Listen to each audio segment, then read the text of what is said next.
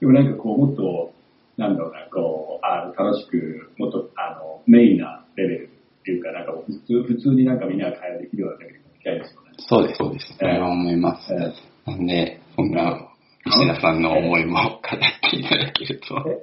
西田さんの思いを語っていただけると嬉しいなと思います。えー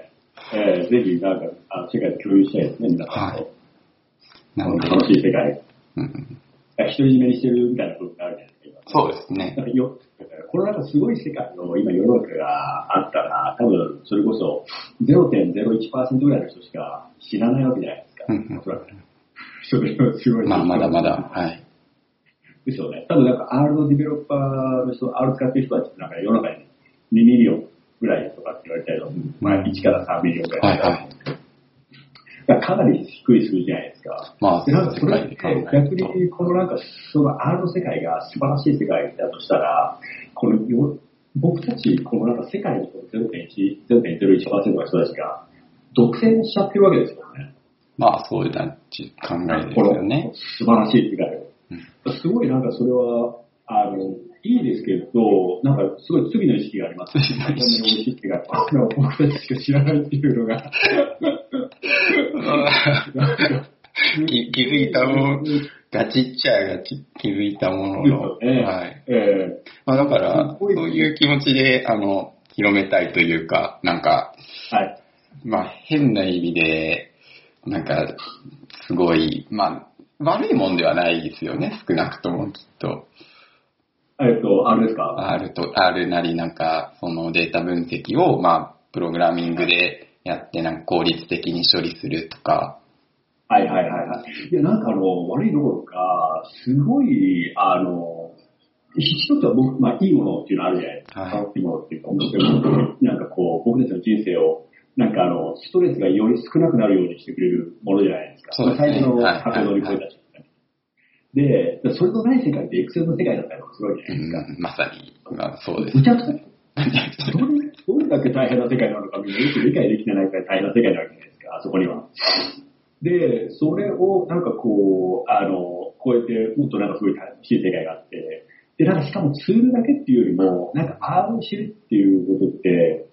あの、こう世界とこう、コネクトできるような部分があるじゃないですか。この世界で起きてるいろんなところからあー。自然的になんか新しいパッケージができてとか、新しうんい地方が出てきてとか、はい。で、なんかこう、すごい、なんか、なんかもうは発明的な、なんかこう革命的なものから、なんか変な、なんか猫の、なんか自分、いやいやいや、それは自分の楽しいやつみたいな。自分の、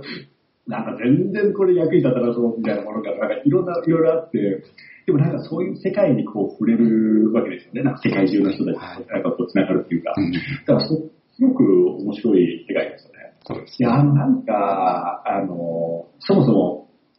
なんかこう、千あの1986年ぐらいでしたっけ、あの、明治維新っていうか、開国したのって千千すみません1800一夜なんで、800、はい、60何年ですね。になるんですよね。で、あの頃に鎖国が終わって、こう、なんか、よ、あの、英語が入ってくるわけじゃない英語はいの世界。はいはい。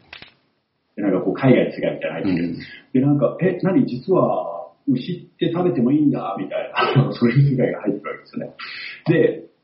その時に英語を知ってた人っていうのは、こう、まあ、いわゆるその、なんだろう、ハイカラとかみたいな感じになって、はいはいはいまあ横浜あたりとかになんか出るわけですよ。で、どんどんどんどんその知ってる人たちがその海外で起きてることをなんか当たり前のようにこうちょっとずつ日本に入れ始めたりとかってあるじゃないですか。はい。これと同じ感覚で、その当時はなんか英語を喋るっていうことが、一つのなんか世界と繋がる手段だったりとか。今ださらに、なんか世界と繋がるどころか、最新の技術にアクセスする手段っていうのが英語だったわけじゃないですか。うんその、どその当時の、例えば、まあ、鉄砲でも何でもいいですけども、あそれから、なんかこう、馬車を作るだとか、何でもいいですけども、英語で。その技術手段が英語だったわけですよね。んで、まあもちろんオランダ語とかなんか他の言語もあったかもしれないですけど、で、なんかそれと同じ感覚なのかなっていうか、このなんか世界で起きてる、このデータ分析の方が起きてる最新のあの技術うんにあって手段が、まあ今言ってみればこのデータ分析の世界だったら R か Python かはい、そうですね。で、そういう意味では、だからまあ、英語とフランス語みたいな感じで伝わるのかもしれないですけど、ども、何にせこう、なんかこう、そこに触れることができて、こう、今なんかちょっとずつ入ってるって感じですよね。そうです。だからなんかすごい、えー、そういう意味ではどんどんどんどん、あのー、なんでしょう。なんかあの、あの当時どういうラジオがあったのかわかんないですけど、こうなんかボイスオブアメリカみたいなのあったりするじゃないですか。なんか、ね、今でも、なんかその、こう、英語のラジオ番組みたいなのがあって、あ、はい、あそういうのが当時ですかその、その当時のなんか音楽をかけたりとか、なんかごちゃごちゃやってたと思うんですけど、そういう、それぐらいの意味はありますよね。そうですね。確かに。考え方としては。なるほど。そうですね。はい。すみません、ちょっと話があ、いえいえ。なんで、これ、この辺どうしようかなと思いながらも。えっと、じゃあ、まあなんか、はい、あの、R ラジオなんですけど、今日はですね、あの、えっと、今まで始まって一番遠くから、遠くから繋いでおります。あアメリカの、えっと、カリフォルニア、カリフォルニアですね。そうですね。はい、あの、あ、サンフランシスコ、伊勢さんの、こんにちは。こんにちは。どうも、はじめまして。今日はよろしくお願いします。はい、お願いします。えっと、西田さん、あの、エクスプローラトリーというですね、まあ、R を、まあ、西田さんから後でちょっと詳しく説明してもらいたいと思うんですけど、まあ、R を使ったデータ分析の、あれはプラットフォームと言っていいんですかね。そうですね。はい。それを、まあ、開発のしてらっしゃるエクスプローラトリーの西田さんをお迎えしてやります。ちょっと、西田さん、ちょっとあの、はい、自己紹介をお願いします。わかりました。ご紹介ありがとうございます。あと今日、あの、呼んでいただいてどうもありがとうございます。いえいえすごい、あの、多分、たくさん結構活躍されてる人いるじゃないですか、この日本で。はい。だから多分、あの、呼ぶ人には多分、なんだろう、あの、キリがないと思うんですけど、その中でこう、ちょっとスクイーズして、どうも、ありがとうございました。いや、西田さんはその、すみません、ちょっと横切っちゃうんですけど、その僕がそのラジオやりたいですって言った、その去年の1月とか、そのくらいで、結構早いうちにあの、ぜひやりましょうって言ってくれて、なんかだいぶあの、そう、それから時間経っちゃって、申し訳ないなと思うんですけど、やっとあの、始まって、はい、はい、軌道に乗ったところで、もうどんどんやっていきたいなと。有言実行で。はい、なんかこの頃って、やっぱりこう始めることに意義があってとかするじゃないですか。そうですね。で、始めて、始めてからなんか学んでどういうふうにしていけばいいかみたいなのってありますよね。結構、なんかこう、言うだけで始まらないっていうプロジェクトがたくさんあるので、はいはいはいはい、こうやってなんか実際に軌道にのあの乗ってるっていうのがすごいなと思います。すみません、なんかちょっとずっとなんか話し出したらキリがなくなっちゃうんで、先に自己紹介忘れて。なんだろう、これ、あの、ぐちゃぐちゃぐちゃぐちゃ喋ってる人みたいな思いますよね。すみません。えっと、名前の、名前の方、えなんですけど、西田勘一郎で、あの、シリコンバレーの、あの、で、スタートアップで、 Exploratory っていう、先ほど、あの、ウリュウさんから紹介してもらった、あの、データサイエンスを、あの、普通の、っていうか、さっき言った、その、0.1%以上のプログラミングできない人でも、別にできる人でも関係なく、誰でも、あの、最初のデータサイエンスにアクセスして、で、自分のデータを自分でデータ分析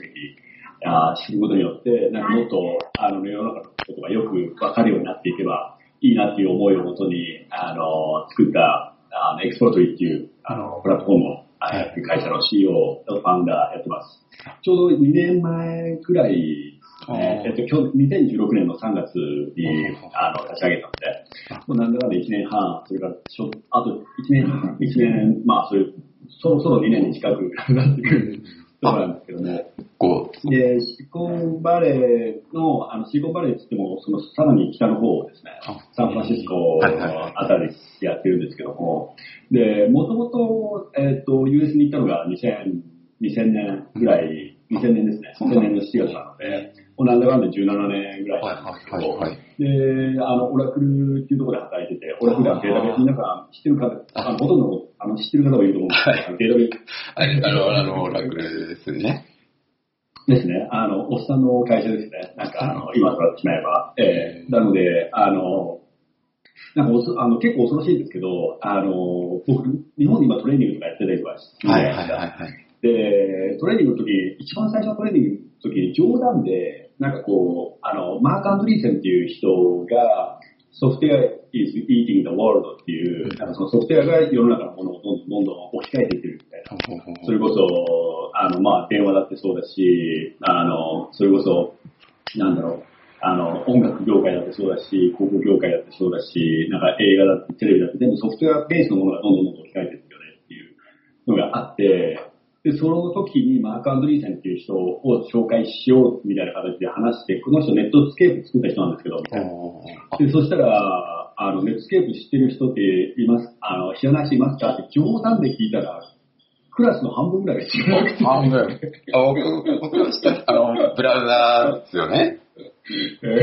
はい。なんかその時に、あ、そういうことなの、そういうことなんだって思いましたね。あの、僕がその、いかにおっさんジェネレーションになってて、そのことです、そのことすら気づいてないみたいな。あ参加者の、参加者の方は、もう、若い20代とか。そうですね、参加者はだから、いろ、20、30、40代ぐらいなんですけども、ああの、半分ぐらいの人が結構若い、30代でも前半ぐらいだと結構知らなかったりとかしますよね。へー。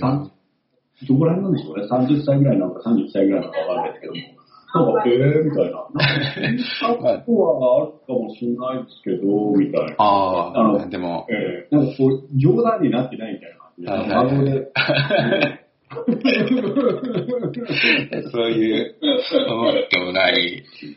えーなるほどなので、まあ、あの、ちょっとオラクルも、その、そういう、その手のおっさんの会社なんですけども、まあ、そこで、10あの、日本にいる時を含めたら、20年ぐらいやってて、97年に日本でもそもそも入社して、それで優先に行ったんで。で、あの、最後のもう3年ぐらいですね、なんか結構あの、オラクルでも、あの、データ分析の定義作ってたりとか、コンサルティングしたりだとか、あの、トレーニングしたりとかなんかやってたんですけども、あの、最後の頃になってくると、だんだんオープンソースの中でどんどんどんどん、あの、早くなってきて、はい。なんか勢いがつき、ついて、なんかそれが止まらな、止まらないぐらいな、あの、イノベーションのスピードが止まらないぐらいの感じになってたんですよね。で、ビッグデータの世界、例えばハドゥープとかスパークの世界そうだし、はいで、分析世界でもその Python があって、で、R があってっていう形で、で、僕がちょうどだからその頃に、あの、R に出会って、で、あの、あの、すいません、なんかこう、今会話になってないですよね。えっと、話してもらいたい内容には、はい。あ、じゃあ、ちょっとストップで、で、一回じゃあ自己紹介には、あの、 Exploratory には、そうですね。あーっていうか、はい、一回ちょっとここで。あ、はい。えっと、なんで、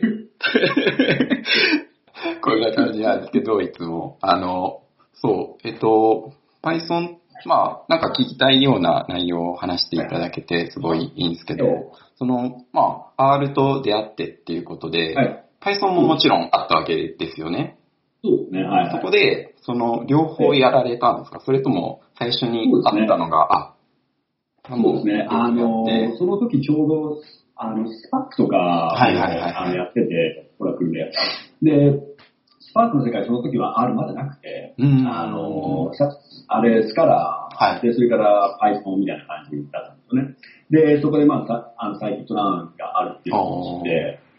で、なんか使ったりとかしてたんですよ、その時。で、僕は個人的になんかあの頃、今からだから4年前、5年前ぐらいなんですかね、なんか急に、あの、オンラインで、なんかそういう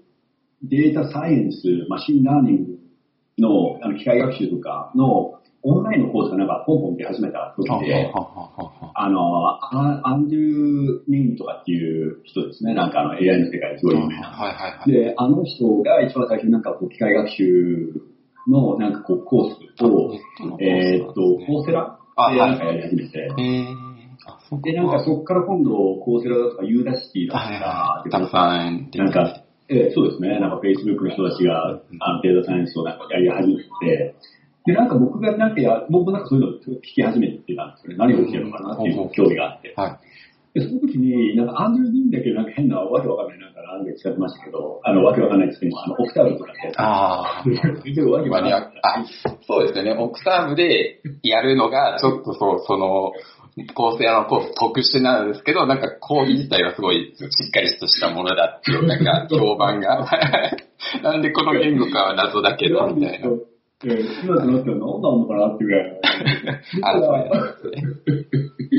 で、なんと他が、なんかコースラで、あの、ジョーンズ・ホプキンスの、あ、はいはい。あの、ジェフジェフリークとか、なんかあの辺のやつですよね。あの、がやってたやつが、あの、ロジャー・ペンダとか、なんかあの辺の人たちがやってたコースがあって、で、それは R 使ってて、うんうん。で、その後に、今度 Facebook のやつらがやってたのが、ユーダシティかなんかで、そういうコースやってて、うん。それも R 使ってて、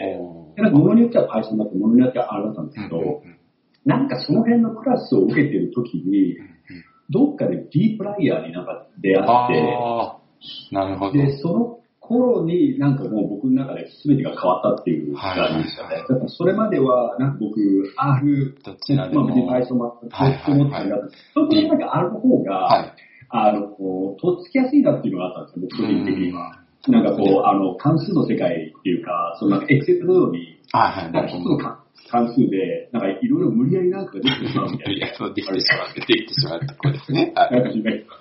なんかもう、あの、L アプライとかなんかもう、ななんなのこれみたいな感じおーあの、ね、 for loop 書かなくていいんだ、みたいな。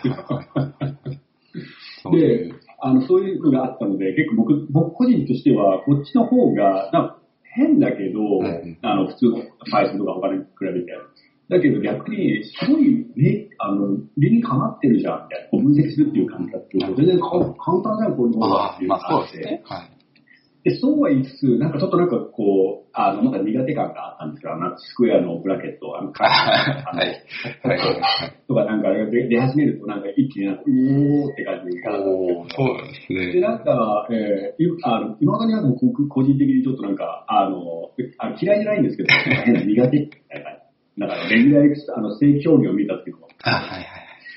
でうん、あの、でも、あの頃にちょうどだから、あ、最初、リシェイプ2かリシェイプかなんかあって、あの、なんか、前にあの、前にですね。はい。メルトとか。のそうですね。うんで、あの辺でなんかこう、なんかこれすごい便利じゃんとか思い始めてて。はい。で、ディープライヤーを見た瞬間に、うんもうあの、もう最初に見た時にもう全てが変わりましたね、僕あーあ、これ、これだっていう。R、R の中でもやっぱ D プライヤーが強かったんですね。決定的なのは。決定的でしたね。なんかあれ、あれで。これで、なんかこう、プログラミングの世界とは別の、なんかこう、世界があそこに出来上がったなっていう感覚があって、うん僕、オラクルなんで、本当 SQL はいはいはい。結構昔からやってたわけなんですけども、で、なんかこう SQL みたいな感じそうですよね。関数の。はい。ええなのでで、その世界で、さらに SQL、SQL でも逆に今度難しかったようなことが、なんか簡単に表現できて、できてしまうっていう。っていう、なんか SQL だとこう、なんかどうしても nested なこうサブクエリ、サブクエリ、サブあ、クエリはいはいはいはい。ですけども、はいなんかあの、なんかの時に D プライヤーで、そのそのトップ5を出すだとか、うんなんかあの、フィルターするんだけども、あの、集計した、 aggregate した計算結果をもとになんかフィルターしますみたいな時とかに、うん例えばあの、 group by を使って、ちょっとなんか話がどんどんどん入れ込んでいってしまいますけど、その、その、その辺でなんかパそのパワーを見せつけられて、はいはいはい。で、これ、これだと、うんうんあなんか、持って、で、そこからですね、なんかあの、そうですよもうね、あの自分の中では揺らぎないはいはいはい、あの、揺らがない、なんかこう、R への、こうん。うう、ん。進行が始まったっていう。はい。そうですね。そう。基本的に僕の結構、どっちかというと最近ですよね。うん昔のねネットスケープの話じゃないですけども、そうそのなんかが、ネットスケープの時代をよくそこまで触れてないみたいな。なんか大学でちらっとなんか S かなんかやったような気がしますけども、あなんかこう、どっちかというとモダン R の方で。そうですよね。もうパイプパイプがあって、ハドリーのパッケージが充実してて、あ、そうなんですよね。そうですね。そうただ、からそうだからパイプがすごくでかかったのかもしれないですね。そうですねパイプ来た時に、え、何これでいいのって。パイプどうですか？その、結構すんなり、あの、受け入れられました？あの、連鎖していく、ネストしていかないでってやつを。結構、なんか周りに人聞いてみると、まあ、やっぱり R にこれまでよく慣れてきてる人ほど、なかなかそのパイプに入りにくいみたいな、ある。あるかもしれないですね。なんかユニックスで、なんかの感覚があるじゃないですか。ユニックスでなんか、まあ、やるときにパイプと同じパイプはい。僕の中ではすごく、あの、腑に落ちましたし、そうか、そうか。なんかこう、えー、なんだったんですけど、ですね。なんか、あの、確かになんかある中もありますよね。こうちょっとした宗派、そうあの、一時期なんかいがね。はい。気づい気づいてなかったんですけど、なんか実はそういうのが、あの、あったりしますよね。なんかこう、集集団的になって もう100人いたら100人の人がこれ、あの好きなわけがないとか思ってたんですけど、なんか R の人か R じゃない人の差なんだなと思ってるんですけど、なんか R の中でも、はいなんかもう、ハドリーのことが、もうすごいなんか大嫌いみたいな人いますよね。あそう、僕はあんまり、なんか、嫌い派はそれで、ハドリー嫌い。が嫌いってことはないですけど、ハドリーをなんか嫌いになるのは難しいですよね。彼、腹すごいいい人ですから。はいただ、なんかその世界あの世界はダメだみたいな。あそうですねなんかそれを学んじゃダメだみたいな人がいますよね。。あの、うんあの世界は世界でなんかちょっと、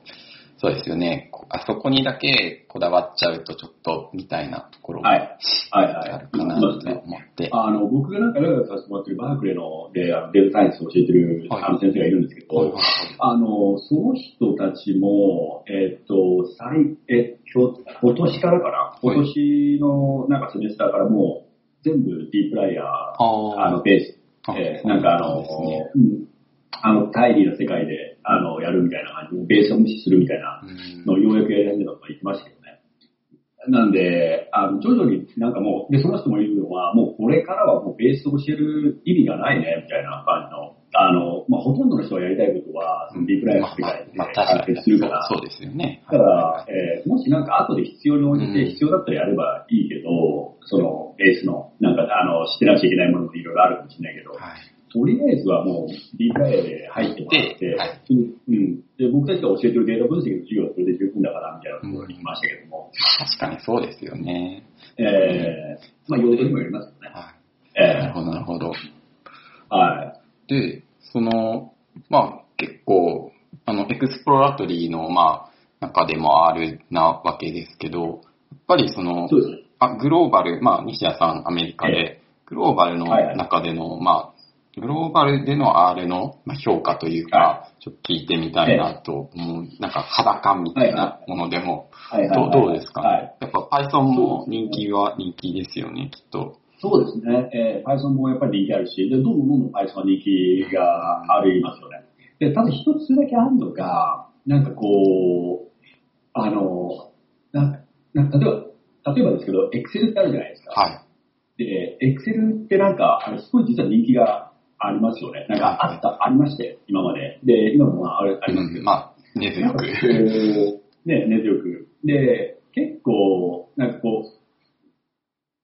やってる人たちの中ではどんどんどんどん人気があったりとかするのがなんかあるみたいなのかなっていうのは感じがしますけども、でも Python って今やっぱ、あの、特にこのディープラーニングとか、うんあの深層学習とか、はいはいはい。あの、まあ、AI みたいな部分で結構、あの、Python を使ったっていうのがあるし、まあ、一番最初ね、例えば TensorFlow なんですけども。で、さらに、あの、ディベロッパー、なんかその今データサイエンスって2つのタイプがあると思うんですけども、一つは、あの、僕らみたいにこう、どっちかというとデータを分析する方ですよね。で、そででそういうタイプと、はいそれからもう一つは、なんかデータプロダクトを作る人たちだと思うんですよね。だからそのレコメンデーションエンジンを作るだとか。もしくはチャットボットを作るだとか、はい。なんかこう画像認識のなんかそういうプロダクト、製品を作るだとか、そのイメージのサーチのあの製品を作るだとか、そういう感じですよね。なので、その、その後者の方になると、どちらかというとこう開発者じゃないですか。はいもともと。そういうなんかものをせ開発して、っていうなってくると、それを今度プロダクションする、ディプロイして、で、運用していくみたいなことも考えていくから、まあ結局はまあ Python の方が相性がいいんだとか、もしくはなんか、えー、なんか、なんて言いますかね。まあその、その場合なんか Java だったりとか、Scala だったりとか、C++ だったりとか、するのかもしれないですけども、でもまあそういう人たちは Python の方が相性が良かったりとかするじゃないですか。はい。で、逆にデータをなんかもう、とにかく分析して、なんか仮説立てて、それを検証して、で、もっとなんかそこからインサイトを得てっていう作業をメインにしてる人の場合だと、やっぱり R が根強く人気ありますよね。なので、今なんかその、どっちかって世間的に今、こう、今すごく hype じゃないですけど、盛り上がってるのって、そういう製品を作ってきたチャットボットを作るみたいなことじゃないですか。でそうするとなんか Python がすごく人気あるんだなって言えるかもしれないけど、なんかあの、デイビッド・ロビンソンか、なんかあの、 Stack Overflow、はいはいはい人が出てきますけど、なんか Python もすごく人気あるけど、うん R もすごくあの人気があると。で、この二つの言語がなんか異様に今、あの、すべての言語の中であの成長してるみたいなのがあって、はい。でちょっとなんかこう、Python の影にあの、ここ1年ぐらいは隠れちゃうみたいな、その成長が。うんだからって、例えばなんかこう、あれですよね、なんか10%で成長してるとか、例えばまあ50%で成長してるものと45%が、あ50%がなんか Python、45%が R みたいになってるところは、あの、あると思うんですけど、ーはい。ただ、あの、どう考えても世の中にこう開発者の数の方がデータ分析者よりも残念ながら多いんですよね。今の、あの、このオープンソース世界だと。だから、そうなると、そっちの方が注目されるけどありますよね。なただなんかどこの会社行っても、僕が結構驚いたのは、その、 Exploratory ってこう、R の UI っていう形じゃないですか。だからその UI でそのプログラムにやってもその R ができるよっていうのがあるので、なので結構 R やってる人に、まあ、最初受けるそうですねわけ。ですよねまあやっ。ぱり。えはいーで、そこで、なんか、あの、僕たちから、僕たち、あの、この2年ぐらいやってるんですけど、広告ってなんか全然お金かけてなくて、うん。で、全部、あの、お客さんがあどっかで見つけてで、なんかこう入ってくるっていう方が多いんですけども、で、大体どこの会社でも、大抵の会社から、あの、そういう人たちが来るので、あの、R っていうのがなんかそういろんな会社で、なんか使われてるんだなっていうのが思った以上なんかここでもなんでこうなんだみたいな形ですね。で、そのハイテクな、例えば、あの Airbnb とか、はい。Uber とか、そうちの方の。インスタかああいうとこでも、あの、そういうのをね、よく使ってるようなグループがあって、で、逆に使ってる人たちはすごく、なんかし、あの、すごく大好きで使ってるから、うんどんどん広めていくみたいなうん。のもあるし、そっていうのがあります。で、それがなんか、えー最初なんかそれでびっくりしたんですけども、なんか、あ、こんなところなんだ。で、さらに例えばペプシーだとか、そういう、あの、フィデリティだとか、なんかそういうところもなんだっていうのもあって、うんで、さらに僕らが実感、あの、直接見てるのは、なんかこう、最近やっぱどんどんどんどんこう、R にコンバートしてくる、コンバートというか、こう、あの。あの、R という世界に入ってくる。はいはいはい。がなんか、あの、どんどん増えてるみたいで、で、その時に結構あの、やっぱプログラミングしなくちゃいけない、なんかこうもう Excel じゃダメだから、DX だとダメだからって言って。なんかやり始めたんだけど、で、そこでなんかこうディープライヤーに出会ってだとか、なんかそういう面白いものがあるからみたいな感じ的に、なんかそういう人たちが今度逆にエクスポートにも入ってくれる、うん使い始めてくれるみたいなのがあるので、でそういう意味では僕たちからするとすごい、あの、人気がどんどんどんどん伸びてるなっていうのは肌では感じますね。ああ、なるほど。そうですよね。今のあ話であって、その、なんか、まあ、えっと、西田 Exploratory のサイトにある、その、第三の波的な話なのかなと思う。その、えっと、BI ツールが出てきて、今度は、ええ、そのデータ分析をももっとそのいろんな人ができるようにはいっていうようなそうですね。文脈、あの、そうですね。第三の波の日本語も、日本語訳もありますよね、あれは。はい、そうですね。結構、それはアメリカで感じてるようなことで、日本だとでもどうですかね、その、ブートキャンプとかで来られてますけど、日本の方で、まあ、会社とか、いろんな人を見てきて、どうどうですか、うんやっぱギャップに、アメリカとはやっぱちょっとギャップはあるかなっていうのは。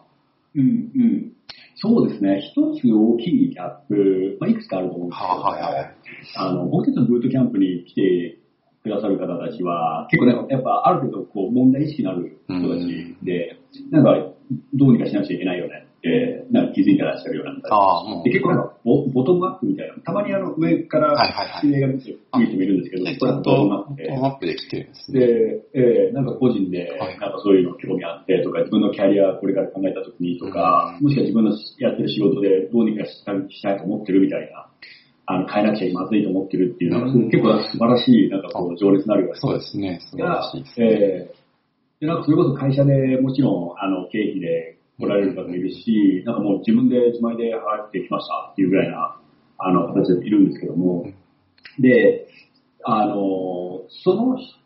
なんかこう、そ,、まあ、そういう人たちとこう接してるから、まあいろいろこう、現場のなんか世界が見えてくるわはいはいはいはい。で、一つあるのは、あの、アメリカの場合って、まず、こう、BI が入ってるっていうのがもうあるああ、と思全うんです体として。なので、はいはいはいえーそうですね。だからまあ SAP だったり、オラクルだったりうん、もしくはタビオだったり、マイクロソフトだったりなんか入ってたりとかするんですよね。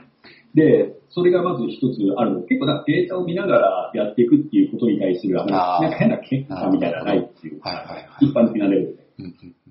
で、日本だとそこがどうしても、なんか、なんかその、アナリストっていうなんか職種があって、その人たちがどどっか隠れて見えないことやってるみたいな。自分とは別な部署が、だったり人がやってるから、ちょっとええ自分はあんまりデータにいじれてないとか、そういう背そうなんですね。なんかこう、そうですね。なんか自分でやりたがるっていうよりも、なんか他の人になんかこう、そういう部署があるからそっちに回してるみたいな感覚がまだ強いのかなと。で、BI もなんかいまいち入ってないところが結構あったりとかするので、Excel で頑張るみたいな。ですよね。エクセルの世界でまだっていうのが結構あったりするので、そこはなんか違うかなっていうのと、うん。それからその、あの、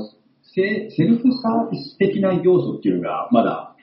日本はないところが多いですよね。スタートアップと違いますけども、はいセルフサービスっていうのは、あ要はこっちだと、例えば営業だとかマーケティングだとか、はいなんかそれこそあサポートでも何でもいいんですけども、はい。そういう部署が自分たちではいそういう製品を見つけてきて、はいはいツール見つけてきて、自分たちで使い始めて、うんで、あの、ガンガン分析も。データ分析して、改善して、っていうことですよね。あなるそほど。うですね。確かにそうですねで。なんか、やっぱり日本だとどっちかというと IT がなんかそういうのをあの握ってて、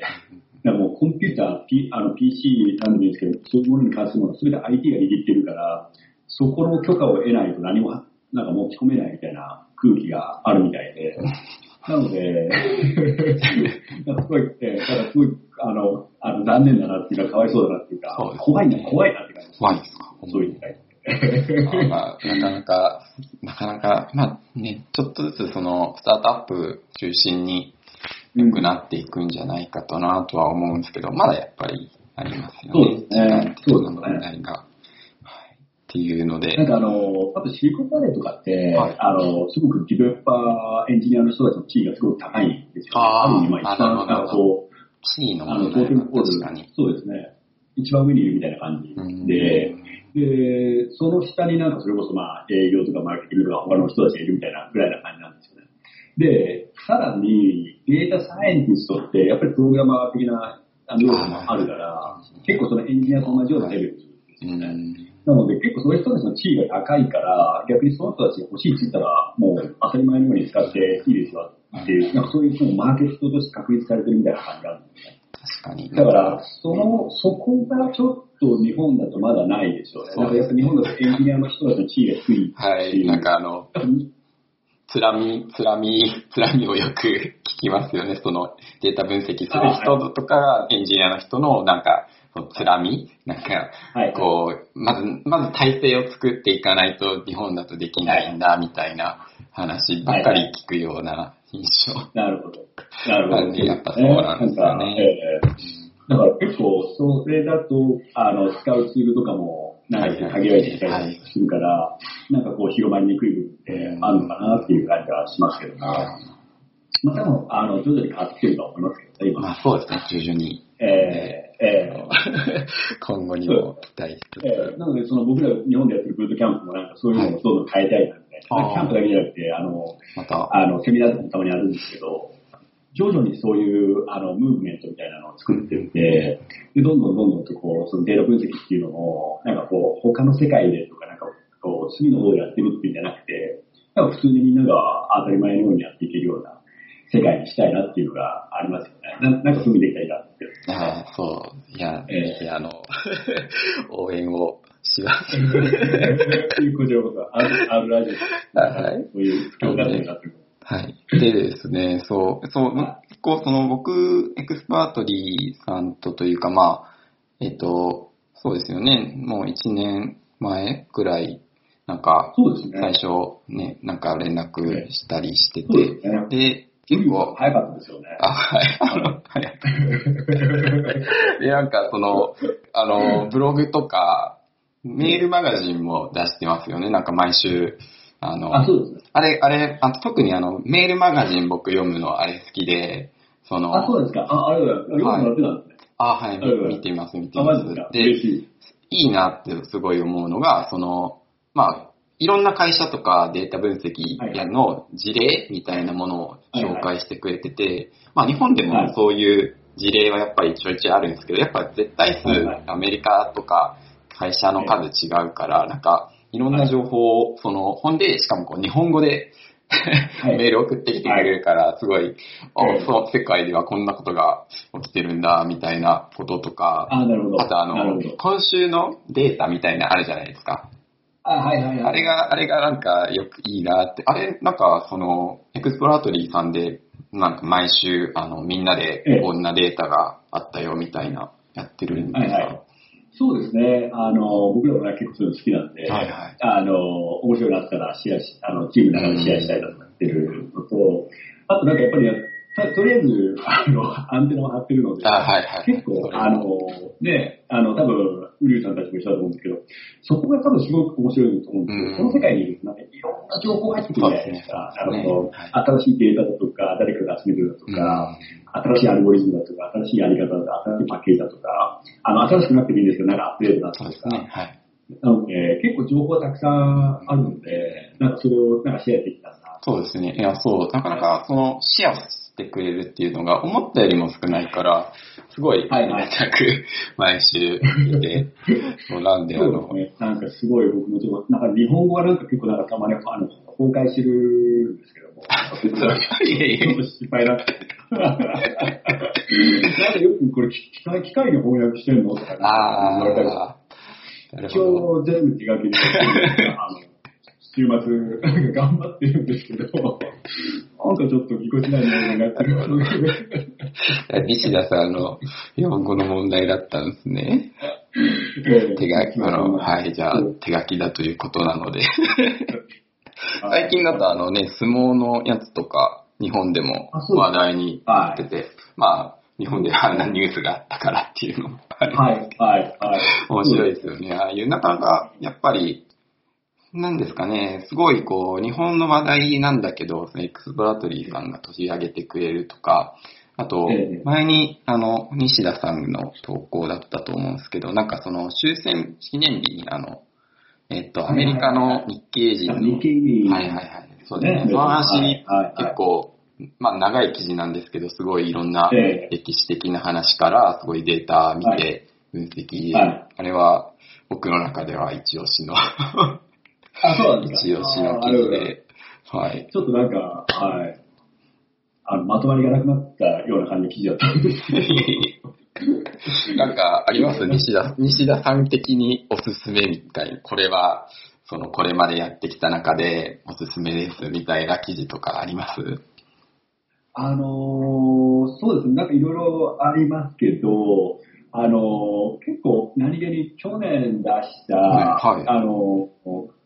えっ、と、なんだっけな、ね、あのー昔僕らのチームにいた、あの、安田君あはいはいはいはい。で、その人が、あの、やってくれた、なんかあの、北朝鮮のミサイル基あ地があっはいはいはいて、で、それを、に対するなんか陰謀論みたいなのがあって、うんなんかこう、安倍政権と、なんかこう、グルになってみたいな、政権の支持率をしていただいたりが飛んでくるようなあ、見たか。はい。なんかちょっと軽い話題なんですけど、そういうなんか要要は陰謀論とか、なんかこう、なんとなく思ってることが、なんかこう、インターネットで誰かが言うと、なんかそれが当たり前、ほん本当かのことになっちゃうようなことって結構あるじゃないですか。で、そういうことになんかデータサイエンスの力を使って。なんかこう、解明していくっていうのってすごく面白いですよね。あなるほど。あの、シャーロック・ホームズ的な感じが。あ確かに。なんで、そういう、なんかこう、実は世の中がなんか、まあ世の中とは言えないですけど、なんかこういう、そういうことを言ってる人がいるけど、それをじゃあ本当なのかなみたいな感じで、データの力で、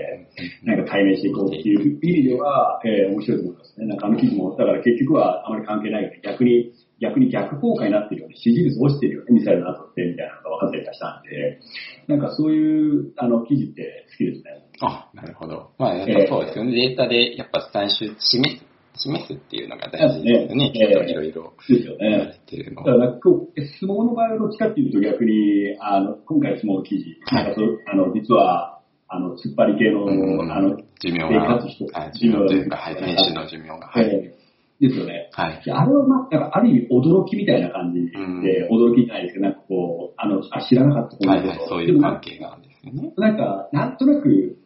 あ、そうだと思ってたみたいな部分もあるじゃないですか。なんか、こう、全くなんかこう信じられない結果が出てきてっていうよりも、なんとなく分かってる結果が証明されたみたいな。それもそれで面白いですけど、うんなんかどっかこう、思ってたのが覆されるぐらいのが面白いです。まあそうですね。それがあるとえー驚きがあって、さらにって感じですからね。うんですよね。日本で思ってなんかそういうのやっても面白いですよね。なんか僕そう、本人さんたちとか、いやりたいなと思ってたのが、なんかその手の、なんかこう、シリーズを始めたいなとか思ってて、あの、ニューヨークタイムズとかこっちだと、あうんの、たまにやったりとか、あの、それから、ワシントンポストとかもあったりしますけど、なんかそのデータジャーナリズムじゃないですけど、はいはいはい。なんかこう、記事を書いて、で、そこに、まあデータを使って、なんかこう解明していくみたいな。今、例えば政治的に問題になっているとか、社会的に問題になっていることを取り上げて、で、なんかこう、ビジュアリゼーションを使って、あの、可視化を使ったそうですね。りとか。ビジュアルも、ビジュアルもすごい、あの、海外というか、新新聞のところすごいですよね。ですよね。はいええなので、なんかその辺ももっと、あの、やっていきたいですね。僕僕たちの方から発信できたらなとか思うんですあけども。なんかそういう、こういう感じでコラボレーションができたら面白いですよね。そうですね。やっていくといいですよね。きっとできるのはできると思うんで。はい。北総、北総 M の、北総 M 何が言うんですか、北総 M は。僕そう今、あの、会社になっていて、ななんですかね。まあ、そういう可能性もはい。あると思います。ですよね。なんか一緒に、まあ、北総 M の人も面白いし、面白いですし、ウユさんと個人的にも面白いですし、なんかもっともっとそういう感じで発信できたら面白いですね。そうですね。なんかこ発信するってえいうのがやっぱ大事ですね。うん。ですよね。やっぱ日本の新聞とか見てても結局はなんかパイチャートが出てきて終わりみたいなのが多いじゃないですか。はいはいはいはいなんかさ、なんかこう、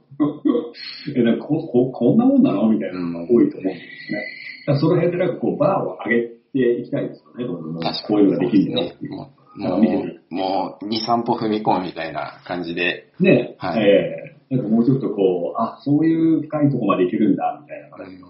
なんかこう、なんか2017年度の予算は去年に比べて20%上がってました。以上の、なんかもっとそれ以上の、ここからですよね。ここから、ここから。出していきたいですね。はい。えじゃあなんかあの、来年、来年、来年に、え2018年の目標です、そうですね言っちゃいましたね。はいこれねえーびっくりしちゃいましたね。た。いやいやいや、ラジオ、これ聞いてる人いるんですよ。そうなんですよ。あの、後で編集はできますけど、そのままにしておきますね。はい。なんで、えっと、でですね、そう、日本で、そう、ブートキャンプ、あの、はいすいません、あの、すっかり僕はブートキャンプの話をしてたんで、そのまま行っちゃったんですけど、そう、日本ではいブートキャンプをやられてるっていう、まあ、なんか、どんな、どんな感じなんでしょうかねっていう。そうです。あの、ブートキャンプ自体は、あの、今までトレーニングを、あの、トレーニングすみません、データサイエンスをやったことない人はい。だとか、あそれこそプログラミングできない、あの、しない人だとか、統計の前提知識がない人だとか、そういう人を対象に、あの、やってるんですけれども、もちろん、あの、やっぱり中には、もうすでにある使ってるだとか、はいはいはい。統計 SPSS とか他の政治使ってたとしてももちろん来るんですけども、とりあえずなくても始めれますよっていう感じのブあのトレーニングで、で、平日だと3日で週末だと4日みたいな形なんですけども、まあ大体30時間ぐらいですね。で、あの、こう仕込んで、あの、みんなでやっていきましょうっていうトレーニングして、で、最終的には、まあ、実践編とかを使う、あの、あるので、あの、できるように、自分で一人で、あの、やできるようになってくださいっていうやつですね。で結構今のところ反応良くて、今回も、ね4回目に、はいあの、1月中旬にまたやるってなあ、1ったんですけど月中旬。そんななんか今年で、あの、しかも今年のなんか最初6月にやって、うん1回だけやる予定だったのが、あなんかやるたんびになんか、あの、今回来れないんで来あ次やってくださいみたいな、まあ、やれやればやるほど認知度は広がってっていうのはありますからね、ええきっと。ありますよね。うん。で、僕もなんか日本結構好きなわけじゃないですか。好きなわけじゃないですか。はいやっぱ好きなので、はい。すごい大好きなんで、その、行き行きたいっていうのはやっぱりあるうん。から、別にあの嫌いじゃないです気軽に、気軽に来ていただけると。はい。であの言ってしまうんですけど。そうですよでね。あとそうですね。だから結構、あの、一つあるのが、やっぱり、あの、で、そのデータ分析の好きな人とか、やっぱりそこに興味がある人たちの今こう、集団が作られ始めてるですよね。集団っていうか、あの、そういうグループっていうか、で、なかなかそういう人たちで集まる機会ってなかったりとかするじゃないですか。ああ、なるほどなるほど。そうですね。なんかこう、ね、なんかそれこそ東京 R みたいな形だったりとか、こうプログラミングできる人たち、データサイエンティストのチームのあのつながりはあるけど、なんかその、あの次のレベルっていうのが、なかなかこう横のつながりってできにくいところがあるみたいなで、ですね。なので、えー、なんかブートキャンプって確かにトレーニングなんですけども、結構その後で勉強会みたいなの1ヶ月、2ヶ月1回みたいな感じでやってるんですよ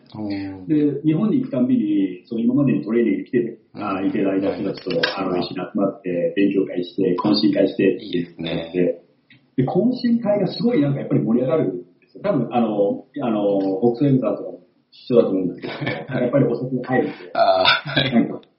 まあ、それはそれで。フレンドになる。はいはいはい。で、そこでなんか結構データに関してすごいみんななんか熱く語り合ってるみたいなのがあって、僕はあの、あの世界好きですね。なるほどあの、えー、あの、R でもデータでも何でもいいんですけど、確かに熱く話す。みんなの、みんなのそのデータに対する思いって確かに面白い。思いですよね。データ分析なりデータの。なるほど。え そうか、あとそんな。テレビとかやってて、はよくあるのが、やっぱりだから、結局、 Exploratory で、その、あの、プログラミングなしでやるってことは、まあ、 Exploratory UI を使ってるからうんになるんですけど、でも結局、R がボンボンボンボンいろんなところに出てくるわけですよね。なんかこう、じゃあテキストのはいデータの処理をしてしまう、うん。あしてみましょうって言ったときに、あの、 stringr のパッケージが出てきたりとか、なんかデートだったら Ruby デートが出てきたりだとか、はいはい。で、もちろん、あの、データの変、フォーマットの変化するときになんかギャザーとか、IR は、はい。ね、はい、あの、出てきたりするんで、はい。結局なんかみんな Exploratory がを使ってやるんだけど、なんかその R の世界ってこんなに面白いんだとか、なんかこんなことできるんだっていうのをこうみんなに知ってもらって、結構そこに対する感動がなんか多いっていうのはあるありますね。なんか、あれこんなことがこんなに簡単にできるのみたいな。うんっていうやつですよね。なんか、あの、えー、それこそルブリデートの YMD っていうファンクションで、で、なんかその中に文字が入ってても何でもいいから、とりあえず YMD に放り込んで、あできるよみたいな、その、ポンパスしてくれて、えーその辺とか、あとギャザーとかもそうですそうですなんかこんなにできちゃうんだっていう。ああいうのを通して、ちょっとずつなんか、あの、あの結構、たまにいるんですけど、なんかあの、トレーニングが終わるとなんか、あの、R 勉強し始めましたっていう人とか、やっぱり、本格的に、あの、いるって、はいはい。ええなんかそういうの嬉しいですよね。なんかどんどんどんどんそれで入っていってもらって、そうですあの、入っていけば入っていくほど楽しい世の中になそうですねこれって。あなので、はいええそう、 Exploratory いいっすよね。そのやっぱ、その初心者というか、R 触ったことない人にも、すごいいいですよね。すごい操作しやすいし。で、ええ R の、まあ、バックエンドも dplyr とかね、ええ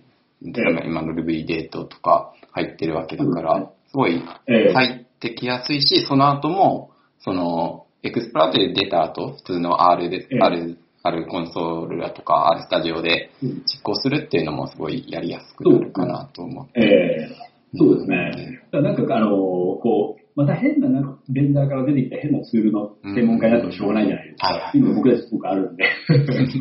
らなんかこう、オープンソースにコミットしてっていうか、その、こう Exploratory がなくなったとしても、あの、残るような知識だったりだとか技術を身につけてほしいなっていうのはすごく僕らにあるんですよね。あなので、そういう意味では、あの、あの面白いなと思いますよね。ーなるほど。やっぱり、一回、やあの、あの、その、ウィークリーで、あの、ニュースレター出してる理由も、はい。その R の世界、まだちょっとちゃんとできてないんですけど、データはシェアしてるんですけど、もっとアルゴリズムのパッケージですよね、の方もどんどんあの紹介していきたいなとかって思ってて、あの、R の世界のパッケージのなんかの発生スピードってなんかすごいじゃないですか。まあそうですね。なんか、まあ、ねいろんな、その、ね、くだらないものもあるけど、真面目なものもあったり。そうそうそう。で、すごいなんか面白いものがたくさんあって、うんなんかこう、あの、最近のあの、マジックとかっていうああ、画像の、画像処理のやつですね。はい。ええなんかこう、チャートになんかこう、アニメーションだとか、うんなんか絵を。とか、ナナが踊ってるのとかですよね。あのまあ リードミーの。やつで、なんか、なんかと、なんか一見分析となんか関係なちょっとなんだけど、こんなこともできんだ、みたいな。うんで、なんかこう、で、それで、なんか一見、要はその分析とは関係なさそうだけど、でももう分析の結果を表現するのに使えそうだなとか、あで、なんか、あの、ジオ、ジオっていうか、あの、地理系のやつでそうです。はい。ウリさんのすごい、あの、専門な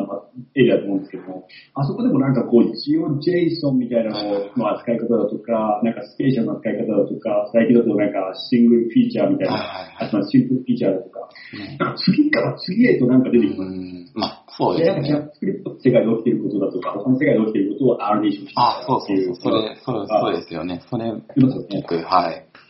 ありますね。その時に、なんかいろんなことがなんかこう簡単にできるから、一瞬、なんかこう、え、それが僕の分析にどう役立つのってこう、わかんない部分があったりとかするじゃないですか。うんでも、まってみてる、やっていくと、ああ、こうやって使うとすごく便利じゃんっていうのが分かって、で、さらにそれをいろいろ組み合わせていくと、こういう分析できるじゃん。こういうふうにな、あの、分析した結果をみんなに発表できるじゃんっていう気づいてくるわけですね。そうですね。はいはいはい。あの辺がすごくこう、なんていうかな、クリエイティビティをくすぐられるみたいですかうん。そうですねはいなんかね、なんかこう、すごいある、ある時に結びついたりするんですよね。ええ、ええ、ええ、ええ、そうですね。で、そうなっていくと、なんか分析の実は幅がものすごく広がるみたいな形になるんで、はいなんかあの辺、僕、すごくクリエイティブなのが僕大好きなんですね。なんかその、頭を、あの、イイメージを沸かせて、はい。で、なんか新しい、なんかこう、組み合わせてなんか新しいのを作るだとか、なんかちょっとなんか違う、なんか普通じゃないことだけど、なんかやってみたらなんか面白いこと生まれたりとか、なんか実験しながらやってみたいな。はいはいはいはい。あの辺の感覚がこの R の世界にすごく面ある白いですよね。ええはい。だからみんななんかくだらなくてもいいから、どんどんどんどんパッケージ出してくれて、すごくいいなと思うのは、なんか何かを組み合わせたらすごく面白くなるうん結構ある。はい。えこれは、あえだからなんのか、ねえ、もっと。で、なんか日本だと結構、まだあんまり、ウリュウさんたちはすごくその辺活動はあれですけど、パッケまだパージをッケージもはいはこれからかなっていう気しますよね。い。ですね。なんか、ええまあしかも、なんですかね、やっぱ、あの、R、東京 R でやってる人も、なんかパッケージ作るけど、やっぱ初めはくだらないもの、くだらないものっていうか、なんか本当自分のやりたいものを API でラッパーするとか、なんか適当な、あ、なんか画像を吐くみたいなやってる。まあでもそれがやっぱスタートになるんじゃそうですパッケージを作るっていうところなんで、ですね。はええい。なんで、公開することに意義がありますよね。で、で公開するとなんかその時急に、あの、あの、こういうふうにしインプルーブしたら、あの、あの改善したらいいなとかって思い始めるじゃないですそうか。ですね。であそこに、えー出して実験してみんな改善していくっていうパターンで、よくなって、あの、それのいい例が、タイリーコーントってわかりますか？パッケージでタイリーコールド。あの、タイリーコーント。あ、はいはいはいはい。金融データのやつですねマット・ダントってやつが。はいはいはい。あいつやり始めた時に、小説僕になんかコンタクトしてきたん。で僕が書いてたタイムシリーズの、あの、チケットデータの分析を読んで、なんか、こういうのできるんだと思って、B プライヤーいいなと思って、で、なんか簡単にファイナンシャルデータを取れるように作って、みたい。な始まったんですけど、なんか最初始めた時はなんか、こう、ただ単に、その、ファイナンシャルデータを、それこそ Yahoo、あの、やってくるぐらいのパッケージだったのが、どんどんどんどんどんどんどん進化してて、でも、最近はなんかうん時系列のなんかこう machine learning 使いやすいような、いろんなパッケージが出して、結構すごい大人気。そうですよね。の割と、で、もうスタンダードな位置についてるような。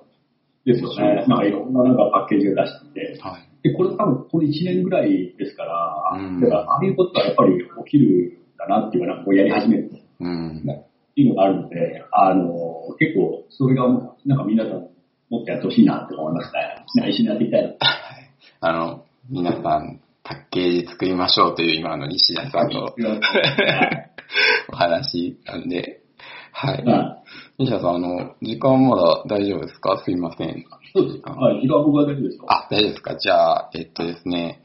今の、えっと、話いろいろあって、結構ビジネス寄りな話だったと思うんですけど、ちょっとなんかアカデミア的なはいところでエクスパートリーさんのなんか、これまでやってきたこととか、なんか感じてるものみたいなものあればちょっとはい。聞いておきたいなと思うんですけど、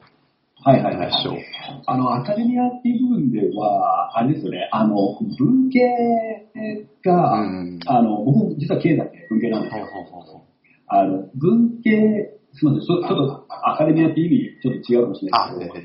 ただ僕らが今あの感じるのは、文系でそのどんどんどんどんデータ分析をデータドリブンになっていくみたいなのが、やっぱトレンドがあるみたいで、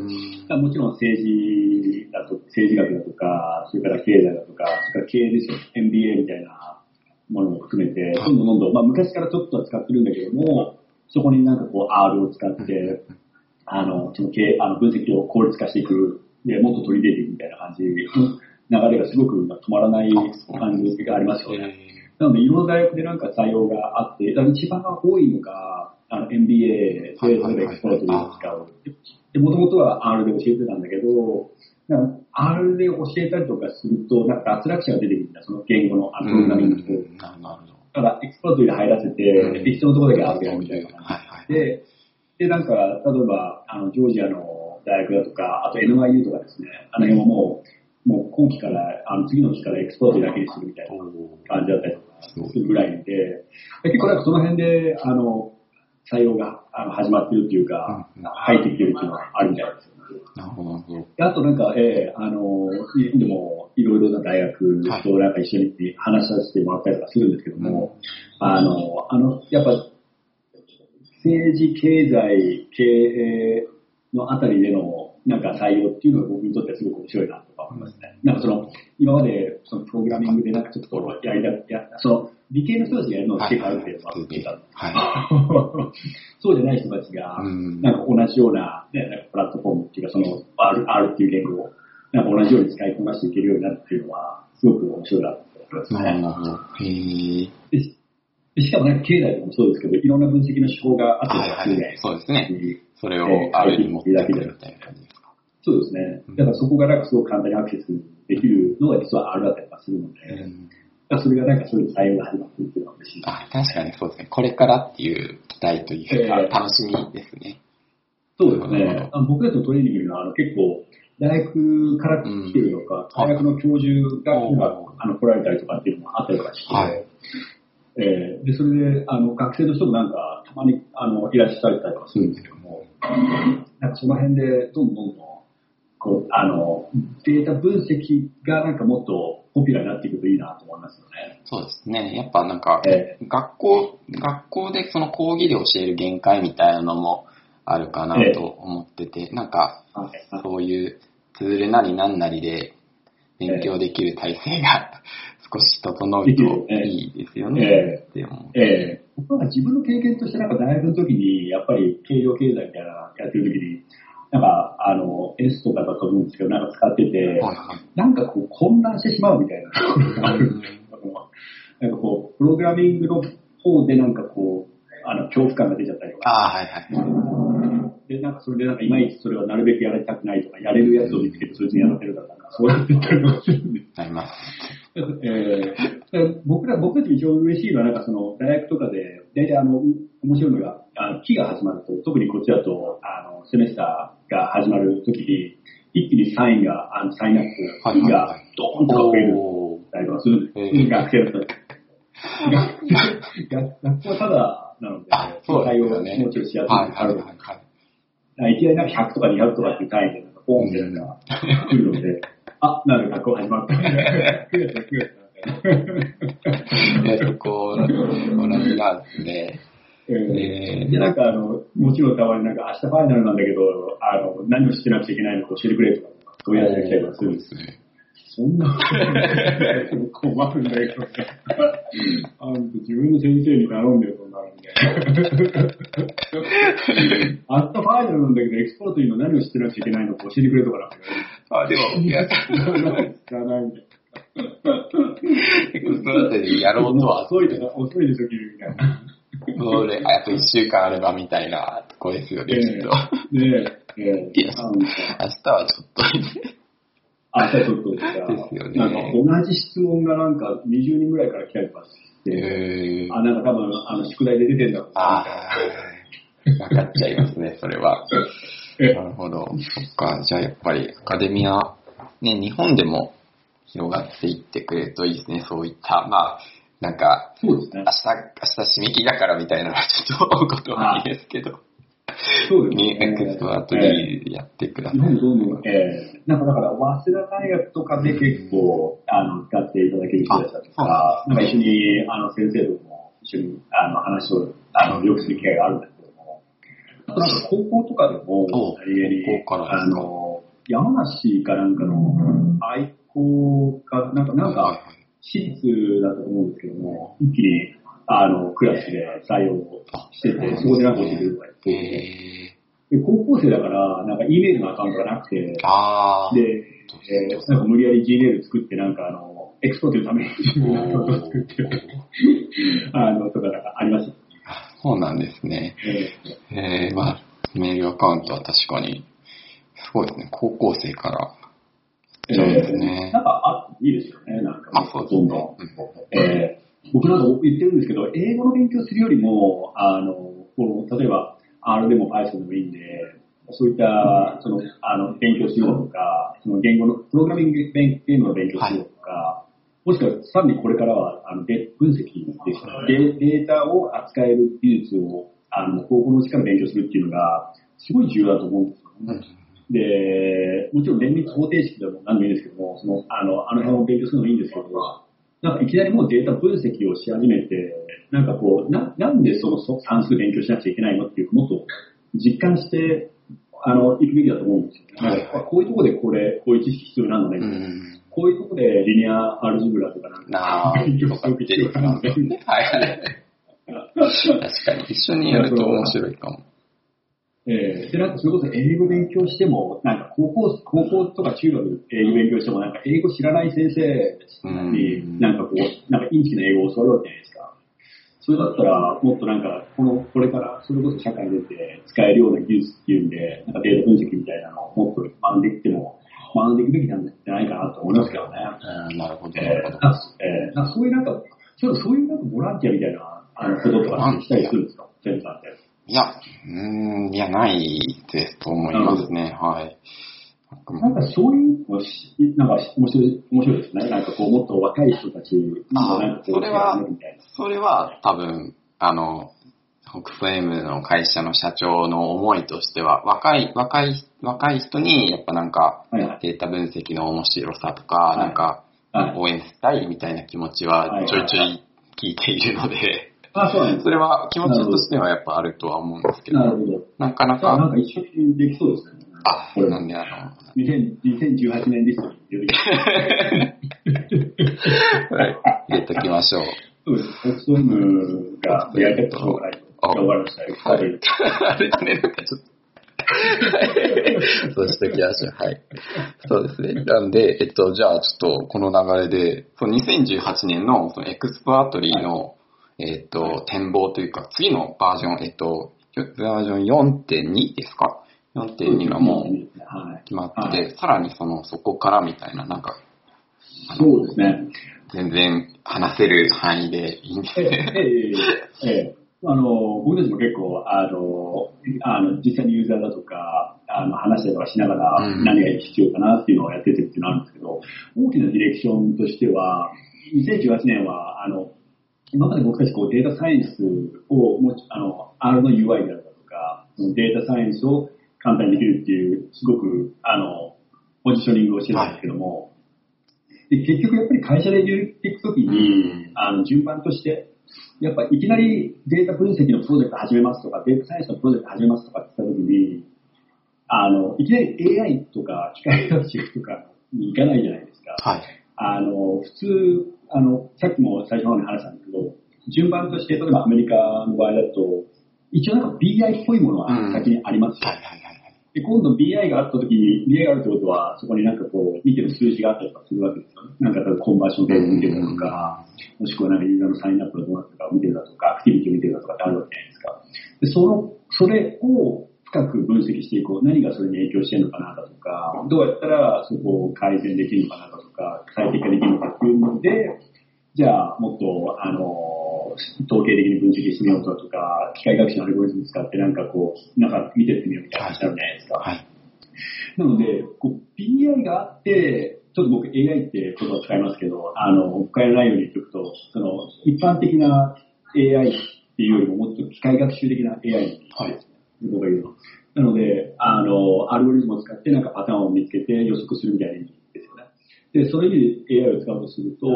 こうなんか BI があって AI があると思うんですよ。なんか順番的に。なので、その数をこう、例えば、あの自分たちで気になる KPI だったりとか、指標だとかなんかがあって、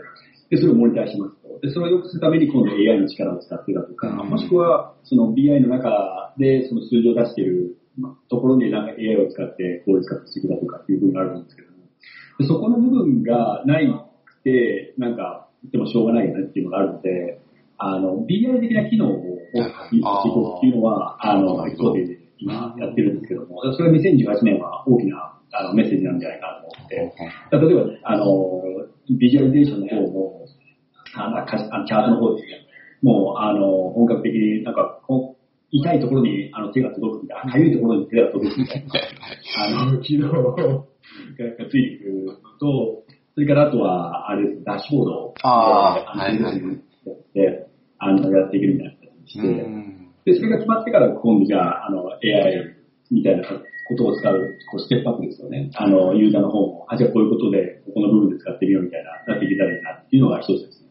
で、それと今言ったことを、全く逆のことを、逆えーなるんですよ。はい。なんか、自分を、じ自分をじあの自身で矛盾するようなことにちょっとな、聞こえるかもしれないですけど、はい。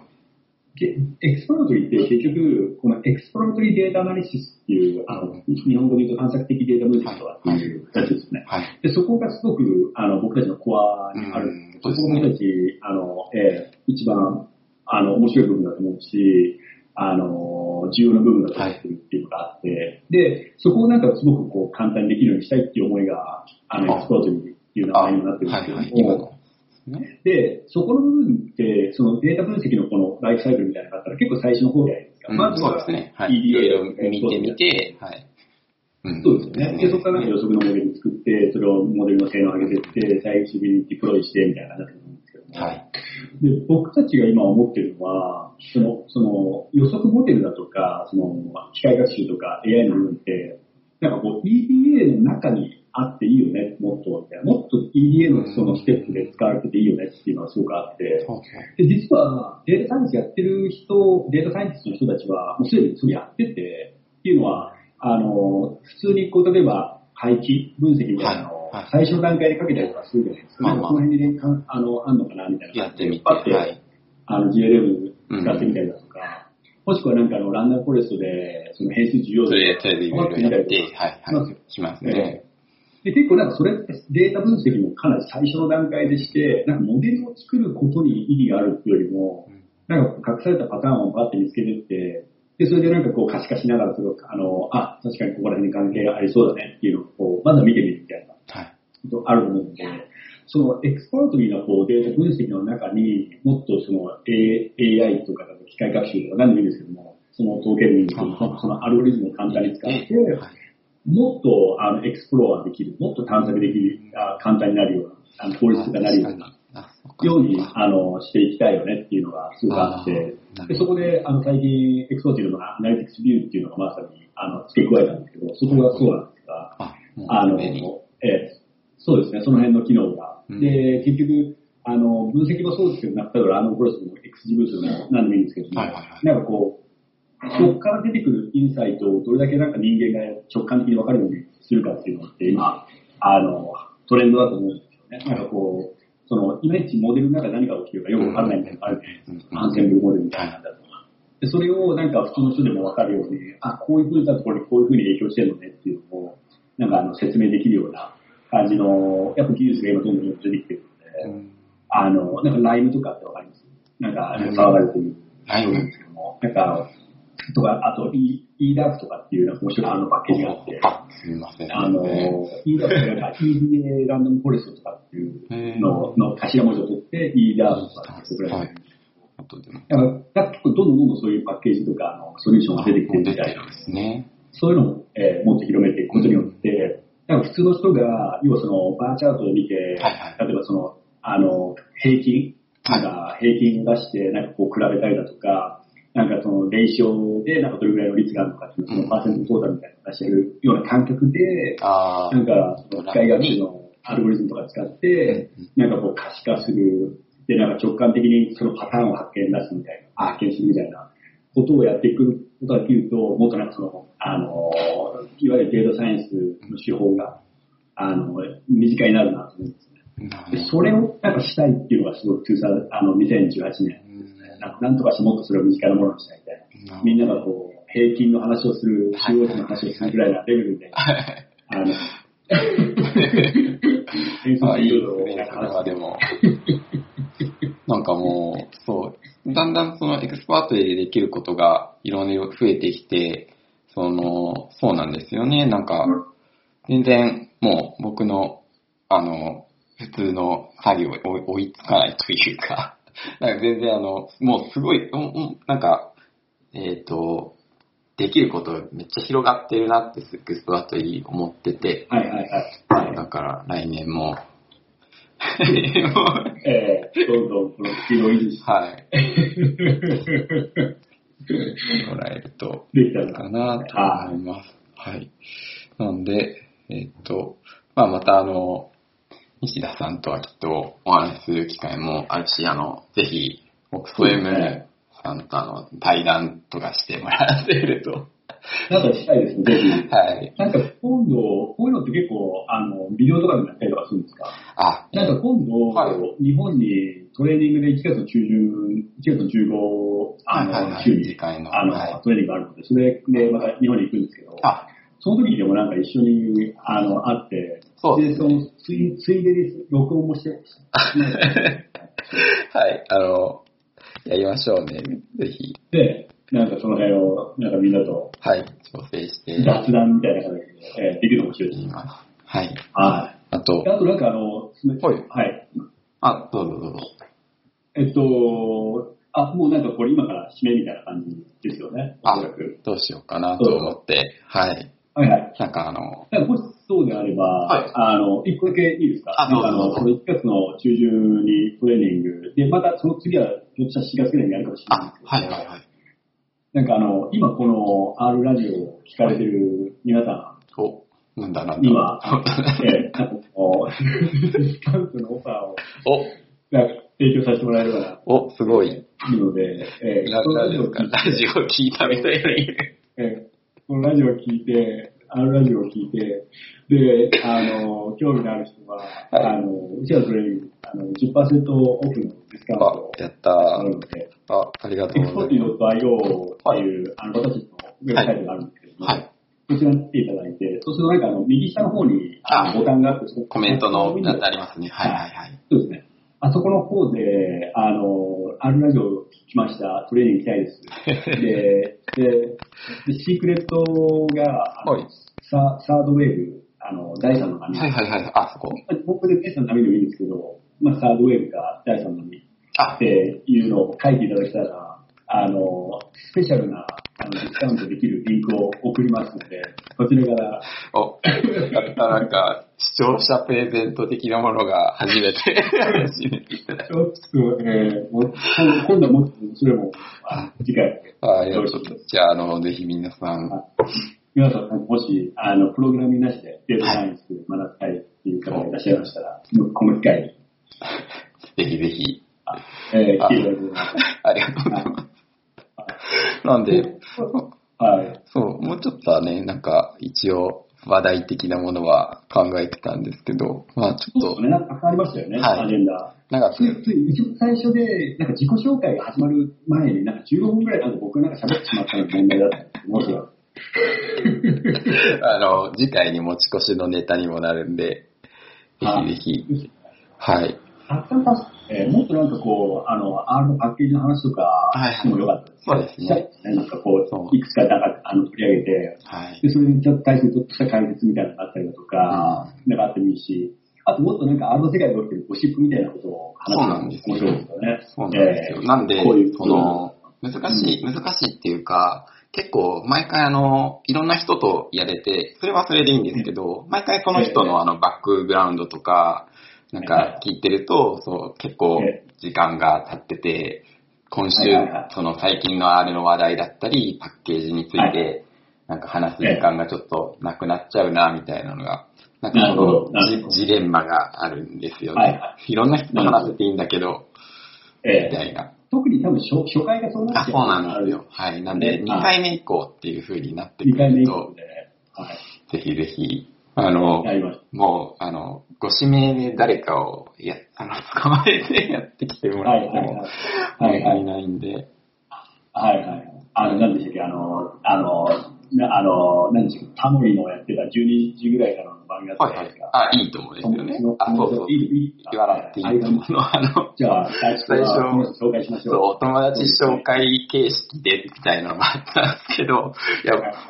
その、僕、ウリュウがあんま友達いないから、みたいなので。いえい。はい。はい。あなんか、の、じゃあ今度、今度誰か、あの、またじゃあ連れて行きますね。お、ぜひあの、そうですね、1月の時はあ撮って、はい。いいですね。やりましょう。はい。ぜひぜひ面。白い。じゃはあ、今日は、早、早い時間ですよね。早い時間から。ええありがとうございねます。はい。ちょっと朝、朝一番だったんで、ちょっとテンションがちょっと、あの、あまり、の上がりきらなかったんですけど。え、本当ですか？まだまだ上がる。朝、朝5時だったんで、ちょっとなんか、朝もちょっとぼーっとしてるな、みたいな感じで。まだ、まだ上がれるんですね。ええ全然全然、もっと、素晴らしいですね。ええいやでも、あの、今日は楽しかったです。はい。また、あの、ぜひお願いします。また、今度僕でもよろしければ。いえいえ、もう、新しいトピックくだらないことばっかり喋って僕でもよろしければ。で、次回もぜひお願いします。じゃあ、とりあえず今日は西田さんでした。そうですありがとうございます。はい。どうも、じゃあ、よろしくお願いします。失礼します。どうも、エクスポーティブの西田でした。また来週。あ、来週。